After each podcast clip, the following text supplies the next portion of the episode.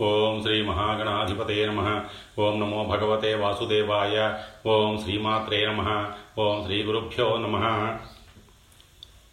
శ్రీదేవి భాగవతం నలభై ఒకటవ భాగం.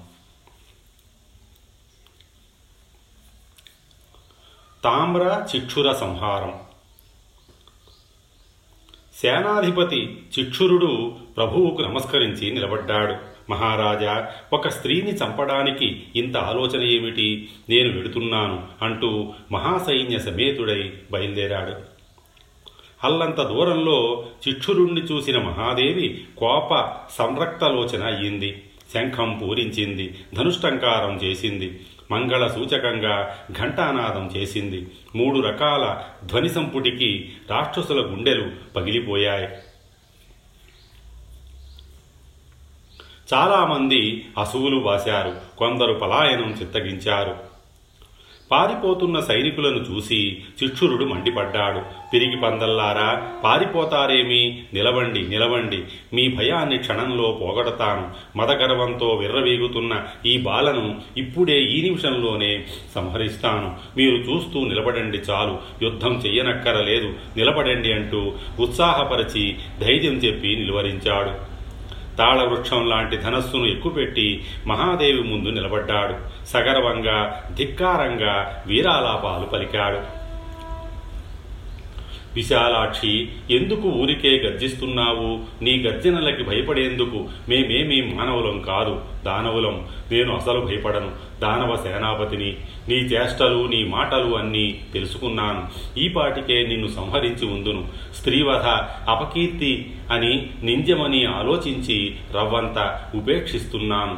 అదీకాక నీ వంటి సుందరీమణులు కటాక్షాలతో యుద్ధం చెయ్యాలి. హావభావాలతో కలహించాలి. అంతేకాని శస్త్రాస్త్రాలతోనా? ఇదెక్కడా నేను ఎరగను.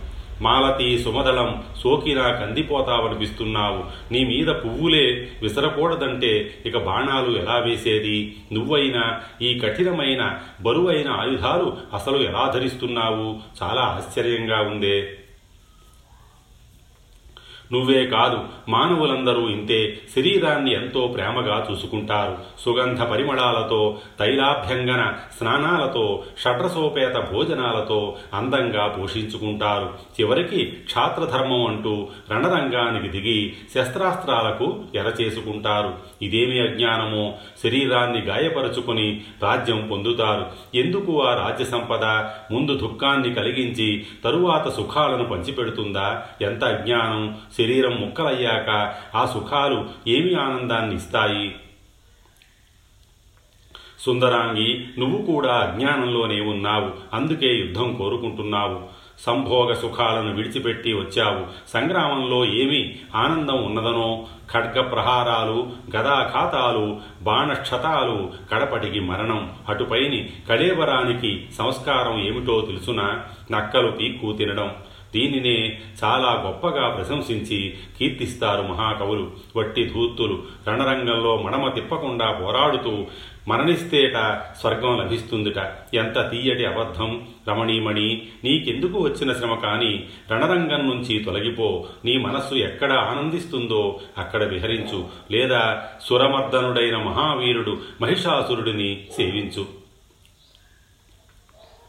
ఈ ప్రసంగం జగదంబిక కోపానికి ఆద్యం పోసింది. ఇక ఆపమన్నట్లు హూంకరించింది. ఓరి చిక్షురా మహాపండితుడిలాగా బుద్ధిమంతుడిలాగా ప్రసంగం చేస్తున్నావే అసత్యాలాపి నీకో నీతి శాస్త్రం తెలుసా? తర్కం చదివావా? పెద్దలను సేవించావా? ధర్మం పట్ల గౌరవం ఉందా? మూర్ఖులను మెచ్చుకుంటూ మూర్ఖులతో మెప్పులు పొందుతూ కాలం గడిపిన మహామూర్ఖుడివి నువ్వు. నీతులు మాట్లాడతావేమిటి? రాజధర్మం గురించి నీకు ఏమి తెలుసునని? ఇక ఆపు. నీ ప్రసంగాలు వినడానికి మేము సిద్ధంగా లేము. నేను ఎందుకు వచ్చానో మరోసారి స్పష్టంగా చెబుతున్నాను. ఆలకించు. రణరంగంలో మహిషాసురుణ్ణి సంహరించి వాడి రక్తంతో నేలను పదును చేసి యశస్తంభాన్ని స్థిరంగా నాటి సుఖంగా తిరిగి వెడతాను.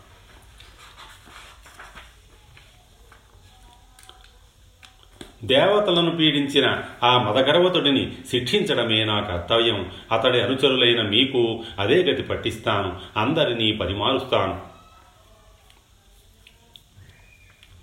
మహాదేవి ఇలా తన నిశ్చయాన్ని ప్రకటించేసరికి చిక్షురుడు క్రోధంతో హూంకరించాడు శరవర్షం కురిపించాడు. వాడు వేసిన అన్ని బాణాలను జగన్మాత ఖండించింది. త్రాచుపాముల్లాంటి బాణాలను ప్రయోగించింది. వాడు చెక్కు చెదరలేదు. అమ్మవారు ఉగ్రరూపం ధరించింది.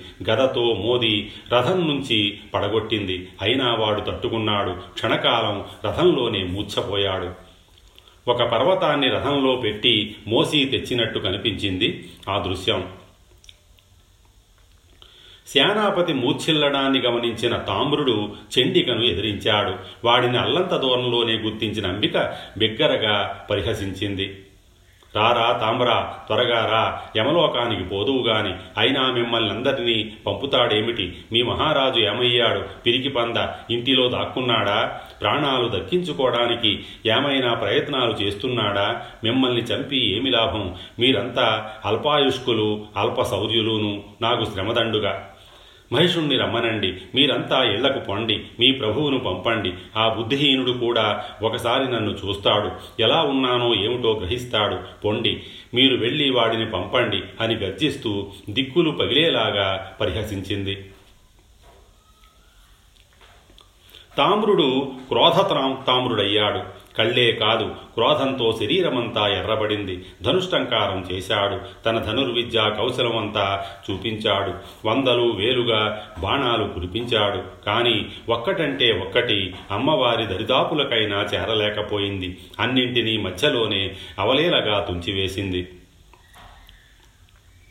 ఇంతలోకి చిక్షురుడు మూర్ఛ తేరాడు ధనస్సు అందుకున్నాడు. ఇప్పుడు ఇద్దరు మహావీరులు ఒకేసారి బాణాలు కురిపించారు. జగదెంబికకు ఉత్సాహం మారాకు తొడిగింది. ఇద్దరి బాణాలకు సమాధానం చెప్పడంతో పాటు రాక్షస సైన్యాన్ని క్షణంలో తుడిచిపెట్టేసింది. తామ్ర చిక్షుర శరీరాల నిండా బాణాలే రక్తం ఓడుతున్నారు. పుష్పించిన కింసుక వృక్షాల్లా భాషించారు దేవతలు మహర్షులు ఆశ్చర్యంగా నిలబడి చూస్తున్నారు. తామ్రుడు ఓపికంతా కూడదీసుకుని తన మహాగదతో అమ్మవారి సింహాన్ని శిరస్సు మీద కొట్టాడు. విజయ గర్వంతో వికటాట్టహాసం చేసి గంతులు వేశాడు. సింహానికి కళ్ళు ఎర్రబడ్డాయి. బాధతో మూలిగింది. అమ్మవారికి పట్టరాని కోపం వచ్చింది. తళతళలాడుతున్న దీర్ఘాసిని దూసి ఈ రెప్పపాటు కాలంలో తామ్రుడి శిరస్సును నేలకూల్చింది వాడి ముండెం క్షణకాలం అలాగే గంతులు వేస్తూ బొంగరంలా గిరగిరా తిరిగి ఒక్కసారిగా ఎగిరిపడింది. దభీమన్న శబ్దం దిగ్దిగంతాలకు వ్యాపించింది. కొండలు కోనలు మారురోగాయి చిచ్చురుడు ఒళ్ళు తెలియని ఆవేశంతో కేకలు వేస్తూ కత్తి దూసి అమ్మవారి వైపు పరుగు పరుగున వస్తున్నాడు. మహాదేవి ఒకేసారి ఐదు బాణాలు సంధించి విడిచిపెట్టింది. ఒక బాణం వెళ్ళి వాడి ఖడ్గాన్ని ఎగరేసుకుపోయింది. దాని వెనకనే మరో శరం వెళ్ళి చేతిని తన్నుకుపోయింది. తక్కిన మూడు బాణాలు ఒకేసారిగా వాడి శిరస్సును తుంచుకుపోయాయి. శిరస్సు లేని ముండెం మరొక క్షణం పాటు పరుగు సాగించి ముందుకి ఒరిగిపోయింది. అమరుల జయ జయధ్వానాలు మహర్షుల మంగళాశీస్సులు గంధర్వుల జయగీతికలు ఒక్కసారిగా దశ దిశలకు వ్యాపించాయి. హతశేషులైన రాక్షస వీరులు హాహాకారాలు చేస్తూ పరుగులు తీశారు. బిడాల అసిలోమ సంహారం. మహిషాసురుడు మండిపడ్డాడు. అసిలోమ బిడాలాఖ్యులందరినీ అందరినీ ఒకేసారి దండెత్తి వెళ్ళమన్నాడు. మూలబలం తప్ప తక్కిన సైన్యాన్ని అంతటినీ తీసుకుని దండనాయకులందరూ ఒకేసారి బయలుదేరారు. సింహవాహనం మీద సిద్ధంగా కూర్చున్న మహాదేవిని చూశారు. ఖడ్గ కేటకాది శస్త్రాస్త్రాలను ధరించి అష్టాదశ భుజాలతో విరిగిపోతోంది. అశిలోముడు ఒక్కడుగు ముందుకు వేసి చిరునవ్వులు చిందిస్తూ వినయంగా శాంతంగా అమ్మవారిని అడిగాడు.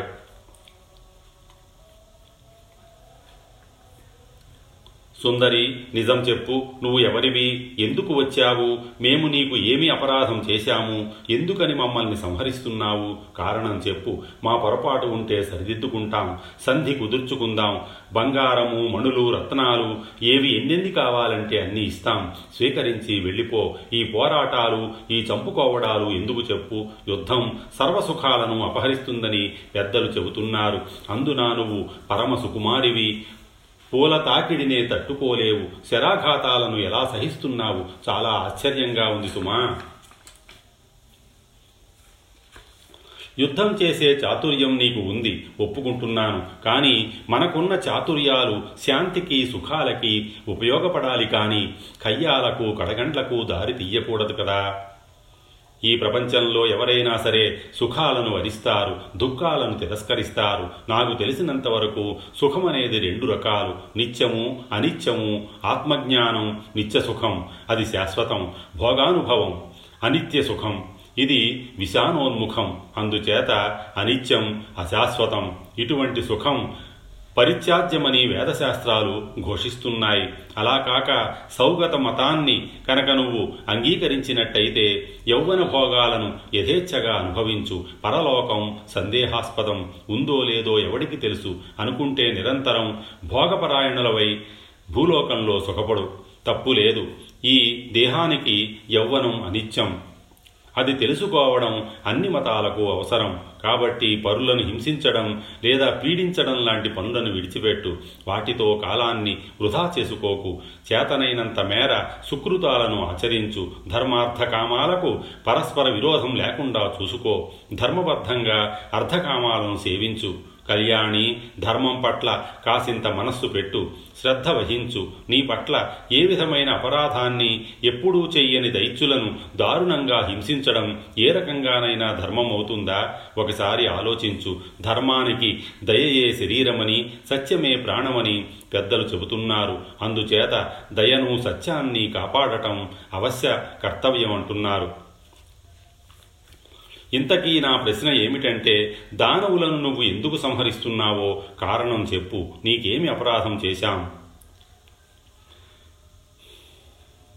హసిలోముడి తర్కానికి అమ్మవారు స్పందించింది. చెదిరిపోని చిరునవ్వుతో బదులు పలికింది. అశిలోమా ఇప్పటికీ మీ వాళ్ళు అందరూ నన్ను ఈ ప్రశ్న వేశారు. చెబుతున్నాను విను. ఎందుకు వచ్చానో ఎందుకు చంపుతున్నానో విను. నేను సర్వకాలాలలోనూ సర్వలోకాలలోనూ సంచరిస్తూ ఉంటాను. ప్రాణికోటి చేసే న్యాయాన్యాయాలను సాక్షి మాత్రంగా చూస్తూ ఉంటాను. నాకు ఎప్పుడూ ఏ రకమైన భోగేచ్ఛ లేదు. లోభం కానీ ఒకరితో వైరం కానీ లేవు. ధర్మం కోసం సాధురక్షణ కోసం ఈ ప్రపంచంలో సంచరిస్తూ ఉంటాను. ఇది నా వ్రతం. దీన్ని నిరంతరం పాలిస్తూ ఉంటాను. వేదాలను సాధువులను రక్షించాలంటే అధర్మాలను అసాధువులను సంహరించాలి. ఇందుకోసం ఎన్నో అవతారాలు ధరించాలి. ప్రతి యుగంలోనూ ధరిస్తూనే ఉన్నాను. మీ మహిషుడు దురాచారుడు దేవతలను హింసించాడు సంహరించాడు. ఇది తెలుసుకున్నాను. అతడిని సంహరించడం కోసం ఇప్పుడు ఈ అవతారం ధరించి వచ్చాను. ఆ దుష్టుణ్ణి సురశత్రువుని సంహరించి తీరతాను. నిజం చెప్పాను. ఇక నీ ఇష్టం. నిలబడతావో కలబడతావో పరుగెడతావో తేల్చుకో. నీ ప్రభువుకి చెప్పు. వాళ్ళని వీళ్ళని యుద్ధానికి పంపిస్తాడెందుకు? స్వయంగా రమ్మను. యుద్ధం చెయ్యమను. సంధి చేసుకోదలిస్తే దేవతలతో వైరం విడిచిపెట్టి మీరంతా శాశ్వతంగా పాతాళానికి తరలిపోండి ఇంతవరకు దేవతలను జయించి ఏ ఏ ద్రవ్యాలను హరించారో అవన్నీ బుద్ధిగా తిరిగి ఇచ్చి మరీ పొండి. పాతాళంలో ప్రహ్లాదుడు ఉన్నాడుగా అతడితో కలిసి సుఖంగా జీవించండి. జగదంబిక చేసిన ఈ ప్రతిపాదనను అశిరోముడు శ్రద్ధగా వినయంగా అలకించాడు తన సహచరుడు బిడాలుడితో చర్చించాడు.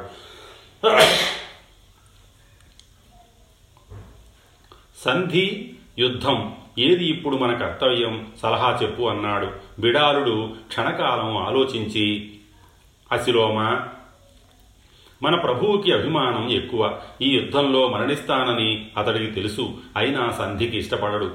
చిక్షురుడితో సహా ఇంతమంది చనిపోయారు. మళ్ళీ మనల్ని యుద్ధానికి పంపించాడు.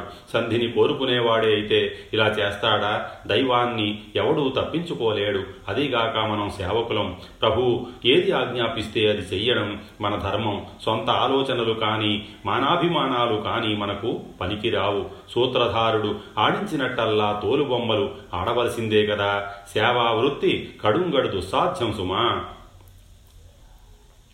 మహిషాసురుడి సన్నిధికి వెళ్ళి ఈ కఠోర విషయాన్ని నువ్వు గాని నేను గాని చెప్పగలమా? రత్నరాసులు ధనరాసులు దేవతలకు సమర్పించి పాతాళానికి పారిపోమ్మని మహాదేవి సంధి ఒడంబడిక చేసిందని ప్రభువుకి ఎలా చెప్పగలం? సత్యమో అసత్యమో ప్రభువులకు ఎప్పుడూ ప్రియమే చెప్పాలి. హితం కలిగిస్తుంది కదా అని అప్రియం చెబితే మన పని అయిపోయిందే. అప్రియమైన సత్యం చెప్పవలసి వచ్చినప్పుడు మౌనంగా ఉండిపోవడం బుద్ధిమంతుల లక్షణం. రుచించని మాటలతో ప్రభువులను ప్రబోధించడం ఎంతటి వీరులకైనా శ్రేయస్కరం కాదని నీతిశాస్త్రం చెబుతోంది. హితం పలకడానికి గాని మీ నిర్ణయమేమిటని అడగడానికి గాని మనంతట మనం ప్రభు సన్నిధికి వెళ్ళనే కూడదట. పిలిస్తే వెళ్ళాలి అడిగితే చెప్పాలి చెబితే వినాలి. లేకపోతే ప్రభువులకు కోపం వస్తుంది. ప్రాణాలను తృణప్రాయంగా భావించి మరణానికైనా సిద్ధపడి స్వామి కార్యాన్ని నెరవేర్చడం ఒక్కటే సేవకుల కర్తవ్యం. రాజనీతి ఇంతే చెబుతోంది అన్నాడు బిరాళుడు ఇద్దరూ ధనుర్బాణాలను ధరించి యుద్ధానికి సన్నద్ధమయ్యారు. ముందుగా బిడాలుడు ఏడు బాణాలను సంధించి మహాదేవి మీదకు విడిచిపెట్టాడు. అసిరోముడు దూరం తొలగి ప్రేక్షక పాత్ర వహించాడు. జగదంబిక బాణాలను తుత్తినియలు చేసి వజ్ర కఠోరాలైన మరో మూడు బాణాలతో బిడాలుడిని గాయపరిచింది. బాధ తట్టుకోలేక బిడాలుడు కళ్ళు తిరిగి మూర్చబోయాడు మరింక మూర్ఛ నుంచి తేరుకోలేదు. దైవయోగం వల్ల తేలికగా మరణించాడు.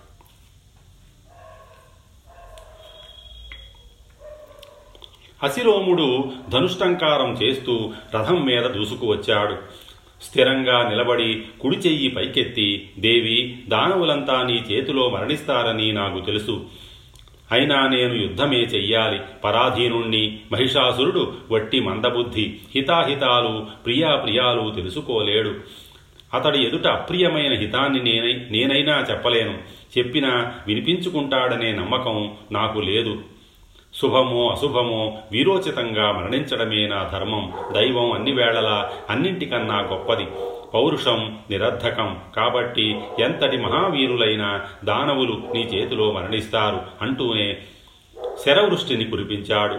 జగదీశ్వరి ముఖం కోపంతో ఎర్రబడింది. ఎర్ర కలువలాగా భాషించింది. దీటుగా తీవ్ర సుగాలు కురిపించింది. అసిలోమిడి శరీరం క్షణంలో రక్తసిక్తమయ్యింది. పుష్పించిన కింసుక వృక్షం అయ్యాడు.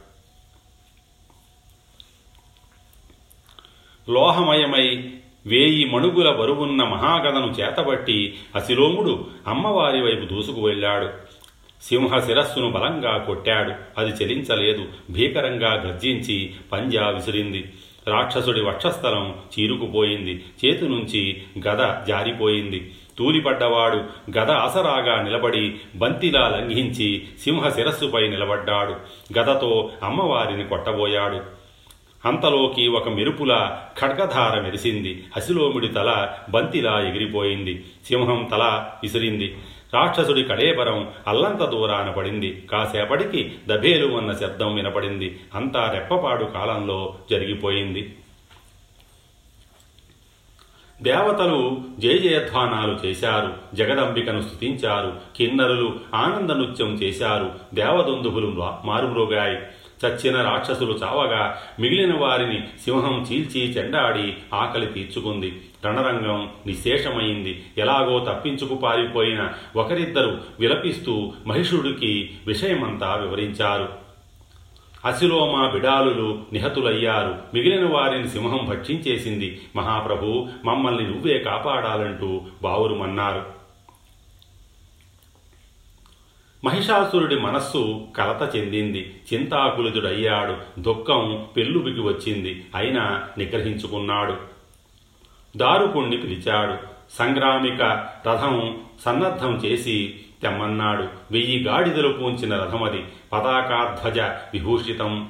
వివిధాయుధ పరిపూర్ణం. తళతళలాడుతున్న దృఢమైన చక్రాలు సూతుడు రథం తెచ్చి గుమ్మం ముందు నిలిపాడు. సిద్ధమని విన్నవించాడు. మహిష మహాలక్ష్మి సంవాదం. మహిషుడు బయలుదేరబోతూ క్షణకాలం ఆలోచించాడు. ఈ కొమ్ములు ఈ ముఖంతో ఇలా వెడితే ఆ బాలామణి చూడగానే విమనస్క అవుతుంది. స్త్రీలను ముందుగా ఆకర్షించేది రూపం అటుపైని చాతుర్యం. అంచేత సుందర మానవాకారంతో వెడతాను. చూడగానే ప్రేమిస్తుంది. నాకు ఆ రూపమే సుఖంగా ఉంటుంది. ఇంకా ఏ రూపమైనా ఏదో ఇరుకు ఇరుకుగా ఇబ్బందిగానే ఉంటుంది అని ఆలోచించి సర్వాలంకార శోభితుడై సర్వాయుధధారి అయి దివ్యాంబరాలను ధరించి మరో మన్మధుడా అనిపించేలా రూపం మార్చుకొని బయలుదేరాడు. కేయూర రత్నహారాలను సవరించుకుంటూ రథం అధిరోహించి కూర్చున్నాడు. రాక్షస సైన్యం మొత్తం మూల బలంతో సహా అతడి వెంట కదలి వెళ్ళింది. మహాదేవి అల్లంత దూరంలో అతడిని చూసింది. మానవ రూపంలో వచ్చిన దానవనాథుడుగా గుర్తించింది. దిక్కులు పిక్కటిల్లేలాగా శంఖం పూరించింది. ఆ ధ్వనికి దేవదానవ మానవాదులందరూ విస్మయం చెందారు గాని మహిషాసురుడు మాత్రం బెదరలేదు. నిబ్బరంగా రథం నడుపుకుంటూ దేవి సమీపానికి వచ్చాడు. నవ్వులు ఒలకబోస్తూ సంభాషణకి దిగాడు. దేవి ఈ సంసార చక్రంలో ఆడది గాని మగవాడు గాని ఎప్పుడూ సుఖమే కోరుకుంటారు. సుఖమనేది కలయికలోనే కలుగుతుంది. ఒంటరిగా ఉంటే ఎవరికి ఏ సుఖము లేదు. కలయికలు బహువిధాలు. వాటి గురించి నాకు తెలిసింది చెబుతాను. ఆలకించు. స్వభావ సిద్ధమైన సంయోగాలు ప్రీతిహేతుకమైన సంయోగాలని స్థూలంగా కలయికలు రెండు విధాలు. వీటిలో ముందగా ముందుగా ప్రీతిహేతుకాలను చెబుతున్నాను. గ్రహించు. తల్లిదండ్రులకు బిడ్డలతో కలయిక ఉత్తమోత్తమం అత్యంత ప్రీతిదాయకం ఆనందదాయకం. తోబుట్టువులు కలుసుకోవడంలో ఉండే ఆనందం దాని తర్వాతది కనుక మధ్యమం. ఉత్తమ సుఖాన్ని ఇస్తుంది కనుక ఉత్తమమని తక్కువ ఆనందాన్ని ఇస్తుంది కనుక మధ్యమమని విభాగం. విభిన్న మనస్తత్వాలు కలిగి విభిన్న వ్యావృతులు కలిగి ఏదో ఎక్కడో ప్రసంగవశాత్తు కలిసి విడిపోయేవారు పొందే ఆనందం కనిష్టం. ఇక స్వాభావిక సుఖాలలో అత్యుత్తమమైనది సమవయస్కులైన సుందరీ సుందరుల సమాగమమే. ఇది అత్యుత్తమ సుఖం ఇస్తుంది. కనుక దీన్ని అత్యుత్తమ సంయోగం అంటున్నాను. చాతుర్యం రూపం వేషం వయస్సు కులశీలాలు గుణాలు ఇత్యాదుల వల్ల స్త్రీ పురుషులకు పరస్పరం ఆనంద సముత్కర్ష కలుగుతుంది.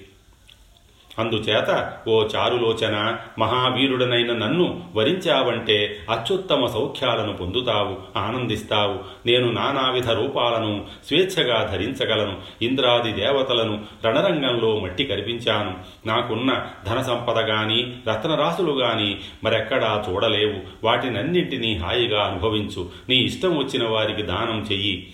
సుందరి నువ్వు నా పట్ట మహి నా పట్ట మహిషివి. నేను నీ దాసుణ్ణి. ఈ క్షణం నుంచే నీ ఆజ్ఞలను శిరసావహిస్తాను అవును నువ్వు అన్నట్టు దేవతలతో శత్రుత్వం పూర్తిగా వదులుకుంటాను. సంశయించకు నా మాట నమ్ము. నీకు ఏది సుఖమో ఏది ఆనందదాయకమో అదే చేస్తాను.